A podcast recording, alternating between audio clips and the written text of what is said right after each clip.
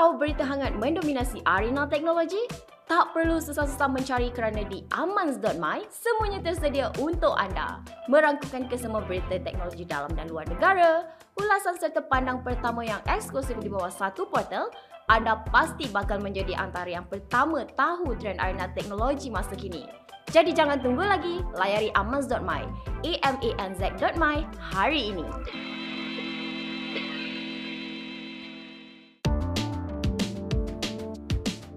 Assalamualaikum dan salam sejahtera. Ini adalah GB dan juga uh, Yem untuk podcast Aman. Apa khabar Yem? Sehat? Sehat, Alhamdulillah. Um, it's going to be a pretty busy week uh, for me sebab uh, bulan 8 nanti aku banyak travel. Gimana? So aku tengah nak, eh, semua kerja lah bro. Uh, apa nama? There's a possibility of Apple uh, launch. yes. There's also a possibility of uh, Huawei launch and then Alibaba juga. So I- I'm actually at home this weekend, Saturday dengan Sunday, just to clear out work sebab aku tahu akan busy punya dalam 2-3 minggu ni. In fact, minggu- follow you? Uh, boleh, silakan. I'll be more Ah, than boleh. you know I cannot kan. Sebab tu kau rasa macam ah boleh jaga hati sebenarnya. No Lah, awak pun nak travel lah I'm kan. gonna- I'm going to travel juga insyaAllah. Tak belum dapat detail lagi. To the US. Kalau jadi, jadilah. Kalau tak jadi, tak lah. Duduk dalam Malaysia kan.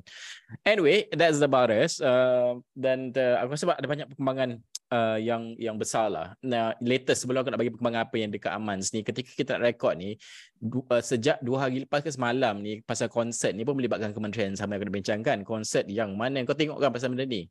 Dan aku rasa kau pada tulis pasal benda ni juga. Pasal the 1975 ni, Em.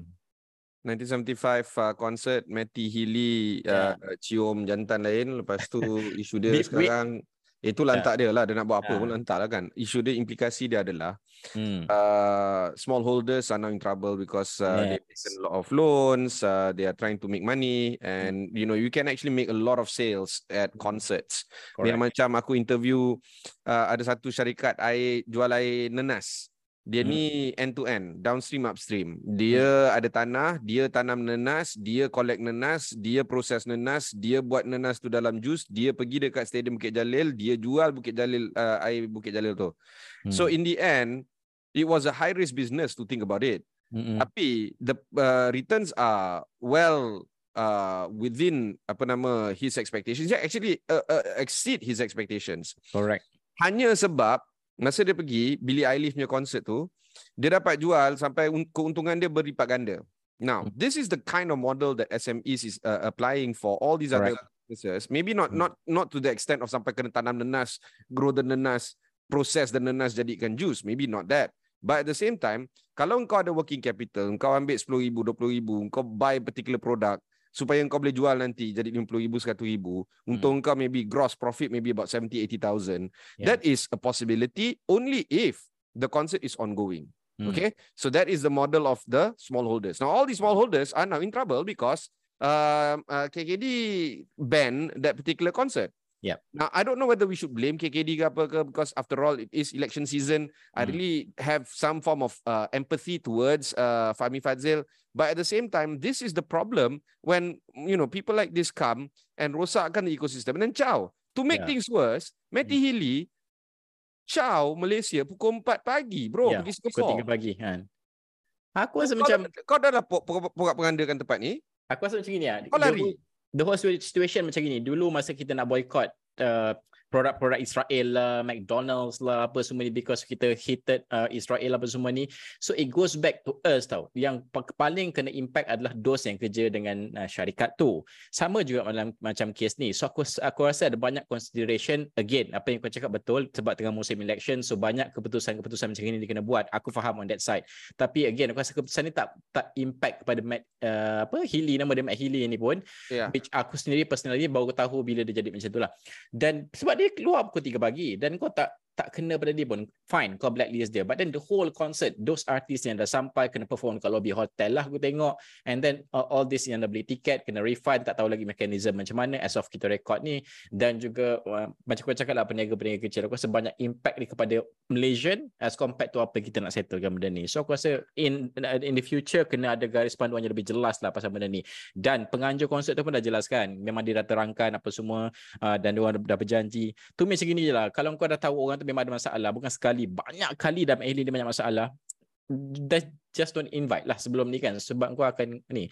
Dan they tried to do the same dekat Singapore tau sebelum ni. Tapi dia orang so smart. The team so smart. Bila dia nak uh, he wanted to speak saja dia orang play music terus. So he has to sing. So kat Singapore dia smart sikit. Kat Malaysia je terlepas cakap. Ha, macam tu lah. So aku tak tahu what happened. So basically that's that. Masih lagi berkaitan dengan perkembangan pertama kita ni uh, uh, berkaitan dengan kementerian sama lah. Banyak kerja dia 2-3 hari ni. Tapi ini adalah berkaitan dengan benda lain yang juga tertakluk di bawah bidang kuasa kementerian ni Jim. Uh, di mana ini adalah berkaitan dengan uh, DNB. Banyak siapa yang biasa ikut um, podcast kami ni di Amans ni dah berbuih dah kita bincangkan pasal DNB ni. Dan ia memang uh, uh, uh, uh, apa terkenal lah dengan uh, kau punya pendirian berkaitan dengan DNB tapi kali ini perubahan yang ingin dilaksanakan oleh kerajaan baru ni dui apa rangkaian ni kan penyedia kan. So apa dia buat sekarang ni uh, uh, dia punya perkembangan terkini adalah Menteri Komunikasi dan Digital dia berkongsi uh, perkembangan yang melibatkan DNB ini melalui perkongsian tu dia kata uh, Celcom DG, Maxis Telekom Malaysia TM, U Mobile dan YTL Communications ataupun YES akan memuktamadkan proses pemegangan saham dalam DNB dan info itu um, uh, uh, ini berkaitan dengan pecahan equity dan juga pelaburan yang diperlukan. Uh, setakat ini belum dikongsikan lagi tapi dia akan dikongsikan selepas mereka dimuktamadkan benda tu. Dan apa yang dimaklumkan juga sebelum ini penyertaan equity ditangguhkan atau dibatalkan selepas pengumuman Malaysia akan beralih ke model dui rangkaian selepas DNB mencapai kadar liputan 80% dan ketika itu sebenarnya syarikat telekomunikasi ini dia menyatakan perjanjian tersebut dibatalkan kerana telah melangkaui tempoh perbincangan yang ditetapkan dan sebuah perjanjian kajian baru akan menyusul. Uh, itu uh, perkembangan terkini lah. Maksudnya mereka masih duk discuss lagi lah. So, uh, do you think that sebab kita duk cakap pasal benda ni kena cepat kan, Jim, kan? Dan Tesla hmm. pun dah masuk ke Malaysia. Kita boleh cakap banyak benda pasal teknologi ni kena cepat. So, sekarang ni belum utama lagi pun nak, nak berapa percentage. Do you think that there's going to be, is, is this a, a, a beginning ataupun kau, kau akan foresee benda ni akan take some time before kita nampak realization untuk, I don't know, to a level that we want. Not just the coverage of 80% sebab kita dah pernah bincang sebelum ni, tapi moving forward? Yeah, I don't think so. It's going to be very difficult. Sebab kau kena tengok tau. Topic of the day is this. Nama dia COPA. Coverage of Populated Areas. Hmm. Setakat ini, menurut kementerian, ada lebih dalam uh, 80% COPA, uh, sorry, uh, 60% COPA telah pun dicapai in terms of 5G development. Tapi bila kita tanya balik, apa yang implikasinya bila bila mana kita nak kira COPA adalah geography based ataupun population based, two different things eh. So kalau hmm. kau cover Gua Musang, luas tau. Hmm. But it's like three people there in Gua Musang. Hmm. Alright, Petaling Jaya is a lot of people, like I don't know, two, three million people. But hmm. if you get half of Petaling Jaya, that's still a lot more than yeah. one time Gua Musang. So hmm. that is the measurement of COPA. Second is, DNB kata, kalau uh, uh, model dui rangkaian itu akan dilaksanakan hanya selepas 80%, to be frank, there is no incentive for DNB to hasten the COPA coverage. Yeah. Because if I am DNB, the moment I go a bit more aggressive, a bit more uh, excited to actually achieve all these things, mm. I get dui rangkaian. I'm no longer a monopoly. Mm. So it's actually a, a disincentive for uh, DNB to actually achieve that 80%. Now, knowing that's the case, apakah KKD yang akan buat untuk memastikan bahawa DNB do something that is against their own interest, i.e. achieve that 80% in the record time that we were looking for which is hmm. uh, uh, apa uh, sebelum uh, akhir tahun ni hmm. so no explanation there all right and then finally maxis now is coming to the picture all right and and in fact teman-teman amans ni EK kata hmm. uh, tak fikir sangat 5G sebab 4G pun ada coverage yang tak elok yeah. Akra Syahmi Muhammad Akra Syahmi kata government sebelum ni wujudkan DNB suruh DNB pasang infra 5G bukannya telco kalau suruh telco yang pasang infra 5G dan 4G tak ada beza. And then hmm. finally Chef Eddie kata, Maxi sebelum ni poyo, last-last jilat balik. Konon nak pakai 5G uh, terbaik, tapi hmm. sedangkan lokasi banyak 4G pun dah ke laut. So hmm. there's a lot of anger as you can see and a hmm. lot of uh, skepticism from users, particularly when it comes to peralihan kepada model dui rangkaian 5G. Okay, so now Menteri KKD Fahmi Fazil kata Celcom DG, Maxis, TM, U Mobile, YTL akan mengutamatkan pemegangan saham dalam DNB. Namun demikian, tak ada uh, percentage on ownership of DNB, the latest one, because initially three, four, five years ago, kita dah, kita dah, uh, five years ago, three, four, five months ago, dia ada kata uh, 70% will be owned by telcos, 30% by uh, DNB slash government slash MOF. So now, is that ratio is going to be the case? Because if it is, then what is the incentive for the Correct. telcos to own the second wholesale network, Hmm. so-called entity B, Hmm. right? So you got entity A, where Celcom, DG, Maxis, TMU Mobile dengan Yes. Entity B pula siapa own? Hmm. And then if they own a lot in entity A, is there any incentive for them to own entity B? Ha, now mengikut pergi, uh, perkongsian kerajaan sebelum ni, komposisi pihak penyelip uh, perkhidmatan ataupun uh, MNO, uh, Mobile Network Operator dalam entity A dan entity B akan diputuskan kelak. Namun kami dah sampai dah pun, kelak dah pun hari ni. Jadi Hmm. kita mungkin tengok pembahagian dan pecahan equity masih lagi tidak dapat diumumkan. So essentially what we're talking about here is still moot. Hmm. We're still talking in the air. So w- why What- issue these kind of statements when there is no clarity just yet? Is it I just I just want to ask you what yeah. updates? There's no I just- updates here. I just want to ask you, yeah, because uh, sistem telekomunikasi ni dia sama je regionally ni. Regionally berapa banyak company provider saja beza dia dan juga maybe sistem berbeza sedikit. Tapi can't we learn from the regional peers tak yang dah buat uh, 5G ni successfully? Well, yes, we can. And none of them are doing single wholesale network. Exactly. Yeah. None. Regionally, yeah. Hmm. Globally ada. Mexico, Rwanda, these are countries that you don't want to be in the company of, huh? Hmm. Eh, Because, and but they, have- they've all failed. Hmm. Okay, so if you want to learn from others, you can. Yet we don't. Now, of course, DNB awal-awal masa penubuhan tu, uh, dia datang dekat rancangan kita, dia bilang, ni semua semua geng Ref Marshall zaman dulu, masa Ref Marshall masih lagi dalam DNB. Dia Hmm. kata, MNOs were supposed to do it. They took their time. They didn't have the capital. For whatever reason, they didn't do it. We have to do it now. Hmm. Well, it has come full circle.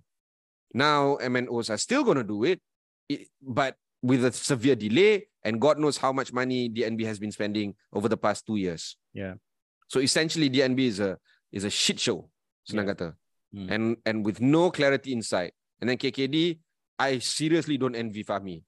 Daripada concert the 1975 sampai ke DNB sampai ke 5G semua dia kena urus. And now is not a good time because election season is in the air. Hmm. My God, he is facing a mammoth task. Yeah. Well, we'll see lah apa boleh dibuat dengan benda ni. Because aku rasa agak, agak complicated. Uh, bukan complicated lah. Dia agak banyak benda lah uh, yang aku rasa Fahmi as a minister kena consider juga kan. And especially kau uh, kena bersama dan juga bekerjasama dengan all these uh, uh, provider yang besar kan telco apa semua. So I'm sure kalau kita dapat site diorang ni punya view pun uh, cantik juga. Tu nanti kita boleh set lah. I mean kita boleh teng- tengok lah dalam other program kan apa sebenarnya pendirian diorang. But that's that. Uh, as of now, perkembangan yang kita tahu pasal 5G ni, uh, siapa yang duduk di kawasan-kawasan utama yang ada 5G dapatlah nikmati sikit kan. Tapi aku rasa, as far as I'm concerned, kalau aku balik Johor, di kawasan mak aku belum ada lagi. Dan aku rasa untuk orang biasa, pengguna biasa macam aku, uh, itu sajalah. Tanpa 5G pun okay, boleh survive je pun. But then, there's a, a lot of whole new, uh, uh, bigger picture lah untuk 5G punya kepentingan. Especially untuk uh, uh, EV uh, uh, industri nak bangun kat Malaysia dan uh, banyak-banyak industri lain lah untuk kita kembangkan. That's that. As of now, kita tidak seketika selepas ini aku nak cerita pasal Tesla. Ini cukup-cukup menarik sekali.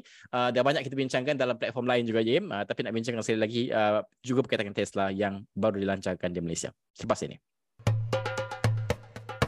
Membaca itu jambatan ilmu, jadi bacalah dengan tazkirah.com. Menyajikan bahan bacaan Islamik yang ringan, santai serta padat dengan panduan gaya hidup berteraskan Islam, Tazkirah.com pasti mampu mengisi jiwa anda sebagai seorang Muslim. Mari tingkatkan diri menjadi Muslim sejati hanya dengan Tazkirah.com. tzkrh.com sekarang.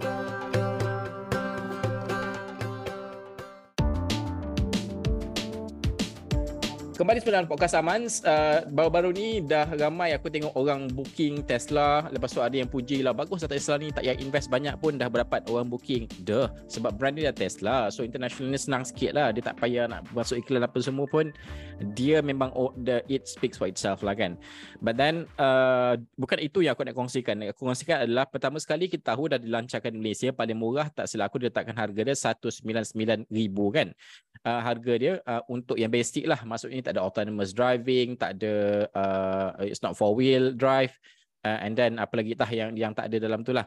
Uh, dan juga uh, itu paling murah model Y tu. Tapi boleh add on lah. Lepas tu kau boleh add on apa yang kau nak tambah dan sebagainya pada harga-harga tertentu.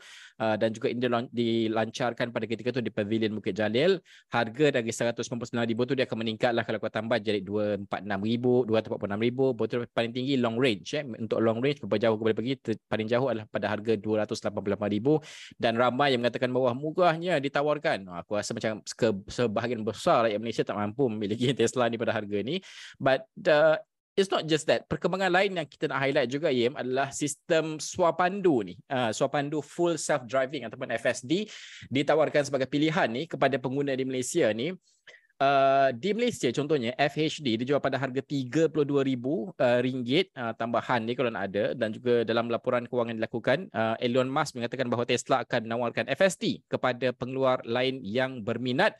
Dan sebenarnya pada waktu ini Tesla sedang dalam perbincangan dengan beberapa syarikat yang berminat walaupun dipasarkan kepada uh, sebagai sistem swapandu penuh. Hakikatnya FSD masih memerlukan pemandu memegang steering ketika ia beroperasi. Maksudnya berbezalah dengan apa yang kita bayangkan sebelum ni uh, ini dia cuba option lah kita bagi kan. Dan kemampuannya beroperasi adalah lebih baik uh, di lebuh raya berbanding kawasan bandar. Dan laporan uh, Hedels uh, Hedelsblad contohnya pada Mei uh, lalu Tesla didakwa menyorokkan insiden kemalangan yang melibatkan FSD sejak ia dilancarkan. Tesla telah pun menafikan dakwaan ini dan juga Mercedes, Toyota, Hyundai dan juga Waymo adalah antara syarikat yang membangunkan sistem swapandu itu sendiri. Nah, Waymo contohnya dibenarkan menawarkan sistem taksi swapandu sepenuhnya tanpa pemandu manusia di San Francisco. Ah, ini kalau kita sampai pergi TikTok banyak ada video-video pasal benda ni. So ini yang Tesla cuba nak perkenalkan di beberapa negara. Uh, tak pasti sebab di Malaysia ingin diperkenalkan atau tidak. So uh, yeah. it's a choice. Kau pernah tengok kan benda. yang Waymo punya taksi dekat TikTok? Yes, aku tengok. Lepas tu banyak betul macam oh so excited. Lepas tu dia bila ada road tutup dia tak boleh elak. So dia macam ah, I don't know what to do, what to do. Polis suruh move, dia tak boleh elak. So that's the the thing lah. Aku tengok video tu. So, yeah. Hmm. So th- this is this is really the the future uh, of uh, driving. Um, isu sekarang adalah sama ada JPJ Malaysia akan membenarkan FSD untuk dilaksanakan di atas jalan kita dan kalau tidak boleh, mengapa? Ha. Alright, just because JPJ ketua pengarah ke apa benda tibalah ketua pengarah tak faham apa benda ni, adakah itu bermaksud mereka tidak akan meluluskan? If that's the hmm. case, is the issue with the KP and the gang ataupun is the issue with the technology? If the hmm. issue is with KP and the gang, change the gang so that they understand the technology. If the issue is with the technology, then why are we having Tesla in Malaysia, especially one that has an FSD? Why did the approval come about? Hmm. What I'm trying to say is, no matter what, FSD will be introduced and has to be introduced in Malaysia. Hmm. Terpaksa.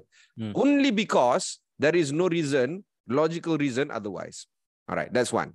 Second is, Mercedes, Toyota, Hyundai dengan Waymo adalah antara syarikat-syarikat yang ada FSD.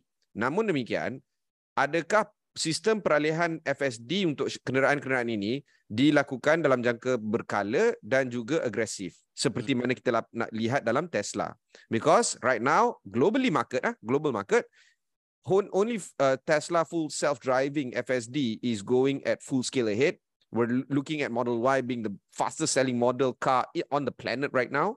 And many of them are having the full self driving experience. Hmm. So, if FSD in Malaysia is going to be introduced, the way I look at it is it's going to be introduced with a human being, the cut steering wheel. That, that part I get. All right. Hmm. Just to mitigate the the idea that cars are driving by themselves and people are sitting at the back with no passenger in front. Okay, I get that. So if that is the the middle ground, coming at a price of 32,000 on the backdrop of Tesla punya Model Y dijual pada harga say for instance 199 eh. So total dalam 232 uh, 232 233 ribu. Let's call it 250,000 lah. Hmm. I tell you this is one of the best offerings right now for that luxury car segment in Malaysia and it will push all the luxury brands terutamanya macam uh, Volvo uh, buyers yang uh, yes. beli uh, say for instance uh, the X60 uh, 60 the 60, C40 yes. hmm. uh, the the the the the the, yeah. the XC40 in fact there's a, a new one coming X CX sorry XC30 that's hmm. going to be coming in late this year or early next year all hmm. of them will no longer have that kind of value proposition the way they did before. Hmm. All right. And you look at the QL, uh, uh, uh, EQB, EQC of Mercedes, you're looking at X5, X3 of BMW. All of them will no longer have that, that pull on in terms of value for money. The only thing that they are left with, the only thing is branding. Oh, Hmm. bro, kau drive a Beamer. Oh, bro, you kau drive a uh, Merce. But even that point Yeah, even that alone akan is hilang pun. problematic sebab there is this whole notion of, hey bro, you're driving a Tesla. Oh yeah, Correct. aku punya self self driving. Dia punya humble brag dia. Aku Hmm. punya self driving. So aku sebenarnya aku tak rasa pun. Ha- ha- You- Amazingly enough, in one fell swoop, all these luxury brands are Hmm. in trouble right now. Okay, Yes. assuming kau tak nak uh, the add-ons, kau tak nak full self-driving punya ni, kau ambil, kau ambil yang paling ciplaknya, paling base model lah, which is 199. Hmm. Then you're looking at uh, cars in the range of say 160,000, Camry contohnya Toyota, uh, ataupun Civic uh, about 160, 170. They are gone, bro. Hmm. Because the argument here is, I'm going to buy a Camry for 170,000. Hmm. But if I add another 20,000, I get a Tesla. Hmm. Oh, Betul. Actually betul. wow. Suddenly the value proposition is so this is like would you like fries with it? Hmm. You were just fine with the with a with a Big Mac. But yeah, dua ringgit you get fries and a, and a Coke. Hmm. The the human economics will dictate that you will definitely go for that purchase, purchasing price. But do you think all these other brand akan uh, especially yang belum involved sepenuhnya dalam EV ni akan you know we will, will we see the price dropped in their certain uh, offering untuk kereta-kereta sedia ada? Impossible. You know why? Because just like iPhone, sebenarnya cost price iPhone RM50 je pun. Yeah. But it's still being sold at 7,000, 8,000 ringgit. And Mm. then as long as Huawei apa benda semua ada juga the same similar product. In fact, one would argue that apa Galaxy is a better camera, better phone, better tu, better ni, better tu, cheaper price than an iPhone and yet people buy iPhone. Hmm. So it's not about the price point. Now, Mm. if this is a Pro 2 car or a Proton car, yes, price point is very sensitive. Consumers choose one particular model over the other just because of the price point. But when you come into this luxury segment, price is no longer the option. What is the option? Branding, usage, post-sale service, uh, customer experiential center, salesman uh, ataupun salesperson punya reaction to you. All these other stuff come into play. 20, 30,000, while it may be a lot to you and me, but if you buy a car that is 30,000 ringgit, uh, 300,000 ringgit or 200,000 ringgit, that is just 10% of the total cost. It suddenly is non-applicable anymore. In Hmm. fact, one would argue that the Hmm. moment you buy a $200,000 vehicle, you will spend another 50,000 on a fancy plate. So if you want to spend on a fancy plate that has that serves no other function other than vanity, Hmm. and then you add on you, you- buy a sh- shitty plate for katalah uh, VXY3468 contohnya, b- you get that plate, but at the same time you get a full self-driving because instead of paying 32,000 for a stupid number plate, you now get a full self-driving uh, option FSD. Suddenly that becomes a compelling story.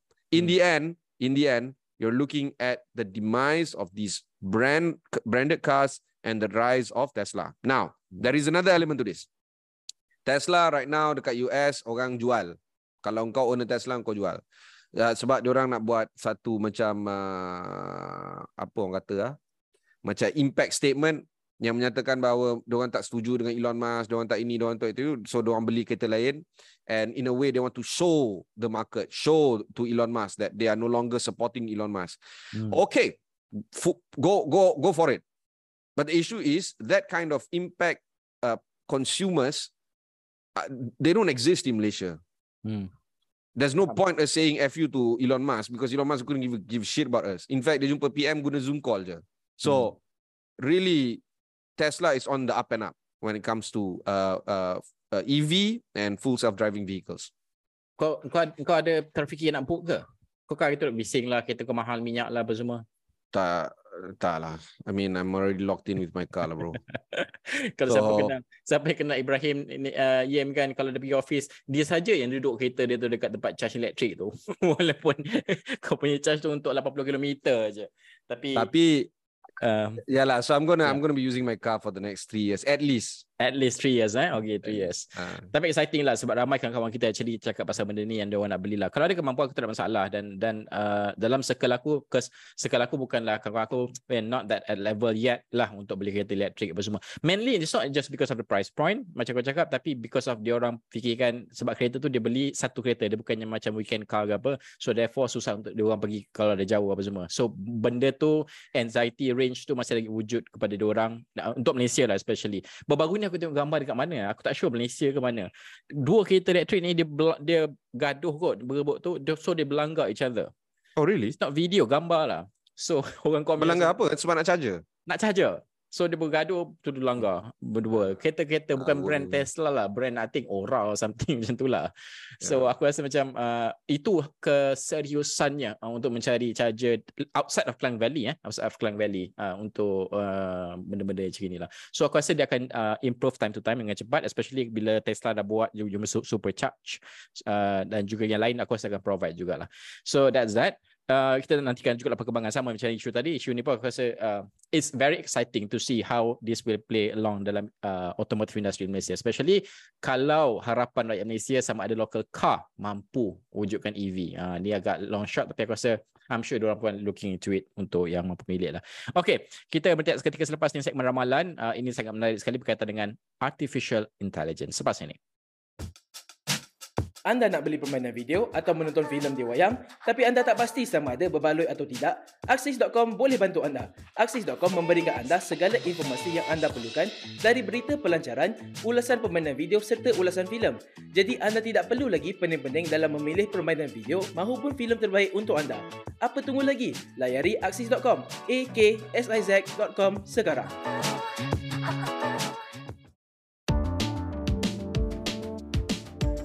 Podcast Zaman kembali semula dengan GB dan juga Yim. Ini adalah berkaitan dengan Google Yim uh, yang akan memberikan fokus lebih mendalam kepada AI. Kita tahu di mana mengikut laporan oleh uh, WSJ sebelum ni eh di mana WSJ mengatakan bahawa Sergey Brin ini pengasas bersama dia eh, Sergey Brin dan juga uh, seorang lagi pengasas Larry Page dikatakan uh, kembali ke syarikat internet berkenaan dalam usaha untuk memfokuskan ke arena kecerdasan buatan termasuk membangunkan model kecerdasan buatan ataupun AI yang lebih maju uh, berbanding pesaing uh, yang akan dinamakan sebagai Gemini. Betul aku sebut ke Gemini?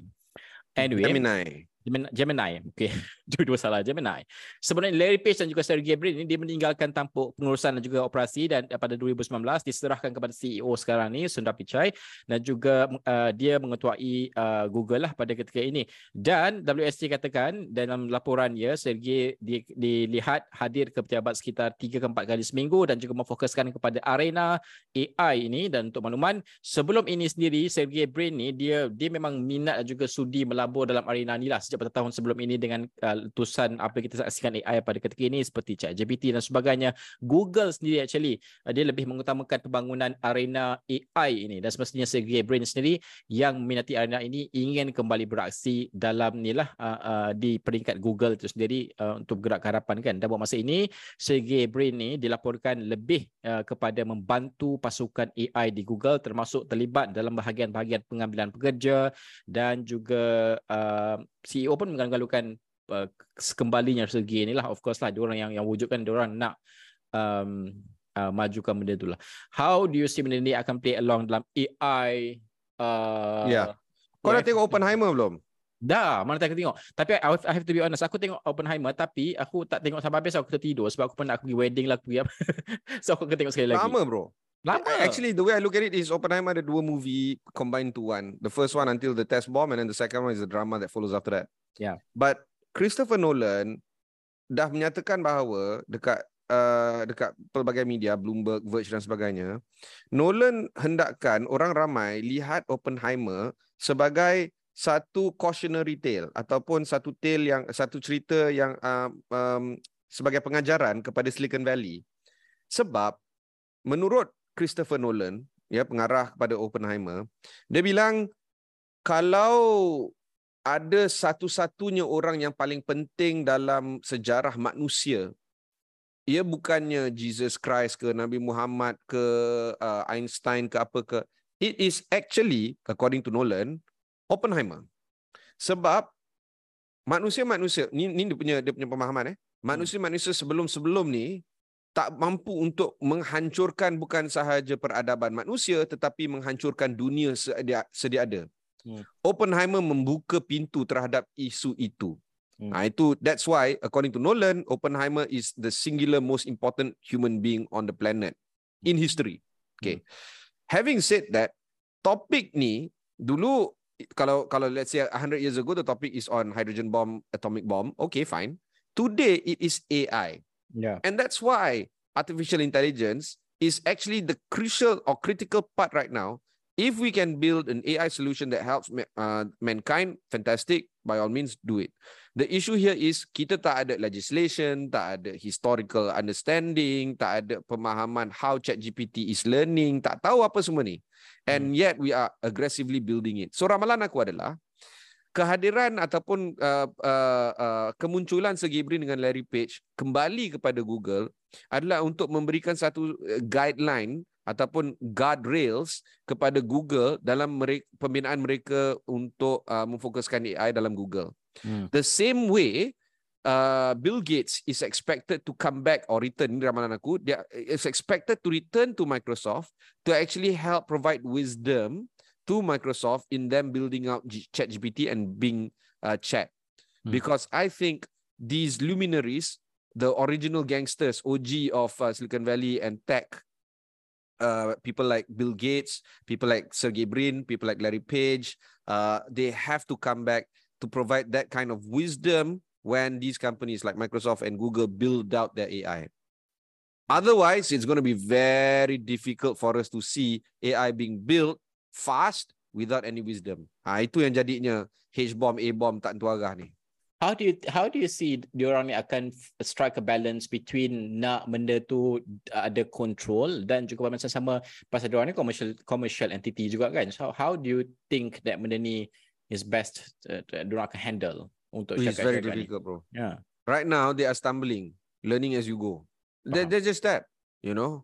Hmm. And, and kalau dulu Google destroyed Yahoo by just making a clean web page and using Hmm. Google AdWords and Google AdSense, it it is not civilization ending kind of activity. Hmm. AI could be. Uh, And that's why Christopher Nolan kata Oppenheimer should serve as a cautionary tale. Hmm. Teladan, pedoman kepada mereka yang membina AI sekarang ni. Hmm. Uh, and just like how Oppenheimer, right after the creation of the bomb, Oppenheimer terus just dia. down, bro. Down. Because he is uh, Prometheus. He stole the fire Hmm. from the heavens and uh, is punished forever after. This is exactly what it is. Hmm. Oppenheimer was punished forever after. Hmm. So adakah Sam Altman, pencipta ChatGPT akan go through the same thing? We don't know. Probably. Yeah. In fact, on in all likelihood, I think he'll feel that way. Correct. So exciting tapi aku takut juga um we'll see lah macam mana benda ni berkembang juga pada in the future uh, AI especially. Dan aku just harap uh, benda ni macam syarikat komersial ni kan dia buat keputusan dan, dan put their wisdom. I really really hope pembuat dasar. Bukan not just in Malaysia lah. Satu dunia pun dia orang pun kena ada wisdom dan kena faham benda ni kalau dia orang tak nak faham bukan dia orang bukan tak faham eh, tak nak faham uh, that's the problem uh, dia akan jadi untuk kau control in the future macam mana keadaan ni because at the end of the day is double edged sword kan Okay, itu ramalan uh, untuk segmen ini. Kita berehat seketika. Selepas ini segmen yang baik dan juga buruk untuk podcast pada kali ini. Selepas ini. Orang sekeliling asyik kata anda tak cukup bergaya? Apa yang perlu anda buat untuk kekal trendy? Layarilah Tajriah. Di Tajriah, kami bawakan anda pelbagai artikel dan informasi gaya hidup seperti kesihatan. Lebih menarik lagi, anda juga boleh menulis petua dan tips di bawah foto yang sama. Layari dan sertai komuniti Tajriah hari ini hanya di tajriah.com. T-A-J-R-I-A.com.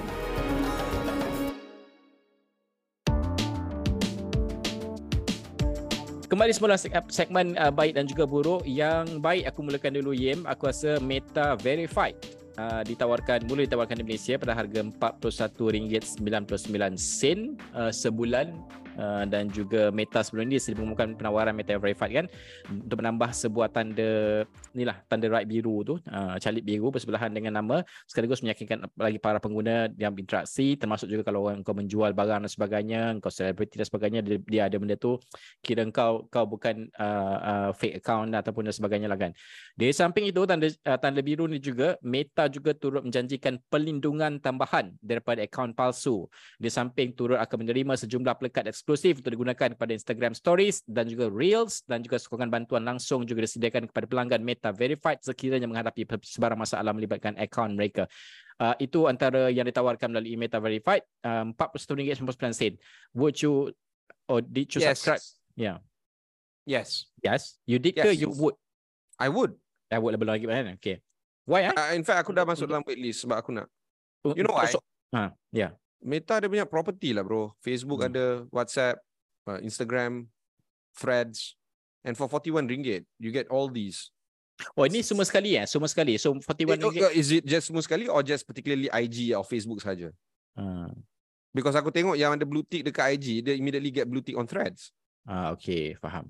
Alright, that's one. Number two, for 40 ringgit, and then you compare Twitter, Twitter sahaja 31 ringgit kalau kau ambil the annual punya uh, package ataupun 35 ringgit kalau kau ambil monthly punya package. It's like about the same price and you only get Twitter and Twitter's dying. So the compelling bila kau letak you know two offerings beside each other suddenly wow meta punya is like so Yeah. worth it. Now if you don't have 41 ringgit for apa nama for for verification bullshit. Hmm. You know why? Vapes cost more than 41 ringgit a month. If you kill the vape, you have the money for Meta Verified. Hmm. Uh, toll, you're paying more than 40 ringgit, honestly, per Hmm. month. So you can actually set aside 40 ringgit for Meta Verified. But the Hmm. question is, do you really need Meta Verified? Hmm. Maybe, do, maybe you don't. But people like us, where we create content and put it online, and every three weeks or so, ada aja uh, orang ambil gambar, you know, um, oh, please report this account, please report this account. This is a real thing. So Hmm. I don't want that to happen to me. Yeah, Hmm. so I will I will do it. Itu Okay. yang ni lah if, if lah. pada kepada soalan adakah aku akan uh, apa nama uh, melanggan Hmm. mestilah. Uh, buruk aku rasa terminal my debit lah dekat uh, lebuh raya tu. Aku Oh. ada dua buruk sebenarnya. Terminal my debit dia dah dah pasang dan diuji uh, dekat lebuh raya kesas. I think this will slow down traffic. You know why? Hmm. Because kalau kau dekat dekat terminal tu dekat toll house tu kau tekan kau punya credit card dia kena uh, roger dulu dengan bank operator and then dia akan clearkan dah dah dah dah dah dah, dah, dah. macam kita masuk kapak yang ada ni uh, terminal my debit Hmm. Dia akan lambat few seconds lagi lah daripada Ah, so, all this adds up ah because uh, toll house bukan tiga kereta je ada kat situ Hmm. beratus if not beribu kereta melalui satu-satu toll house Yeah. this is not the answer the answer is gantry free Hmm. honestly macam dekat Singapore tapi Yeah. masa kita sembang dengan satu toll uh, operator, Operator. tu WCE dia kata the the bigger question now is on liability andai kata gantry tu uh, dia scan kereta tu tak ada ni Hmm. tak ada tak cenggo who who can chase after these people Correct. uh, government tak ada legislation in terms of protecting the toll concessions So legislation has to come first lah. Hmm. Ah, so dah dua topik dah yang Hmm. berkenaan dengan Kementerian Transport. Satu is uh, full self driving FSD, satu lagi benda ni. Actually Hmm. kalau kita nak explore ni banyak lagi. The second is on Datuk Wira Justin Lim Huatat.